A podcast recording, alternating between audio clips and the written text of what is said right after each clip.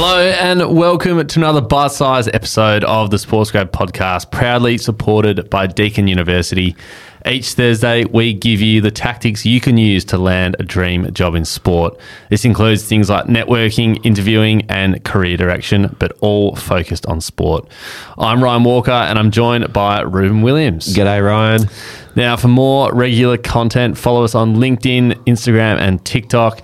Just search Sportsgrad. And a big hello to our beloved Sportsgrad community members all hanging out on Discord. If you want to connect with like minded people and find a job in sport that you love, join over 400 people who have landed more than 240 jobs in the sports industry.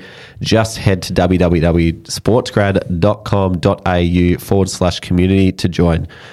Now, Ryan, today we are talking all about jobs in event management. And to help us, our good friend Sam Hickson from Football Australia, who's the event coordinator, has agreed to help us with a lot of the details.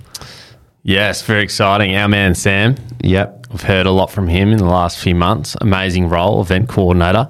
Yep. Uh, so very good to get his input on this one because it is a, a really popular role. People love to work in this space in events. Mm. We heard from Sam in episode 185 when he was over in Doha with the Socceroos in the famous qualification match over there. That was going wild. But uh, before we, if you want to hear more from that, go listen to that episode. Event management, Ryan. Why is this job important?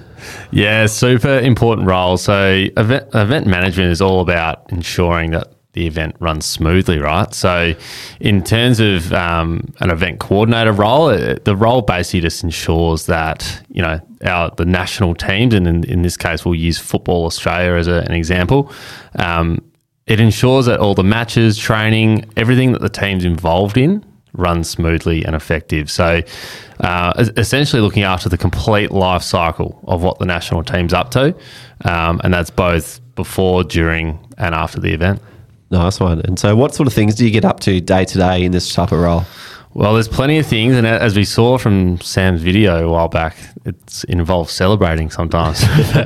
but in general, you know, there's a few things that they do. Um, just to name a few, you know, developing run sheets and event plans to make sure everyone knows what is happening at the event, organising parking and accreditation lists, liaising with internal and external stakeholders um, and just arranging briefs and whatnot for both staff and also volunteers on, on match day.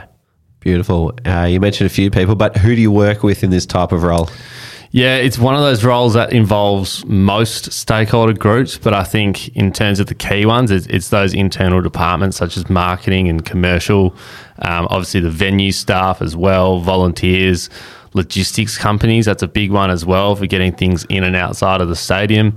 And then, of course, our sports presentation companies like broadcast partners and, and things like that to ensure that they're not uh, overstepping the mark sometimes, I guess, with access to players and things like that. But I think that just gives you a bit of a wide range of, of, different people that you're speaking to. Yeah, I think if you were to really list out all the logistics providers and contractors, there'd be a lot of people involved. Hundreds of people. Mm. Now, Ryan, where do you do this job?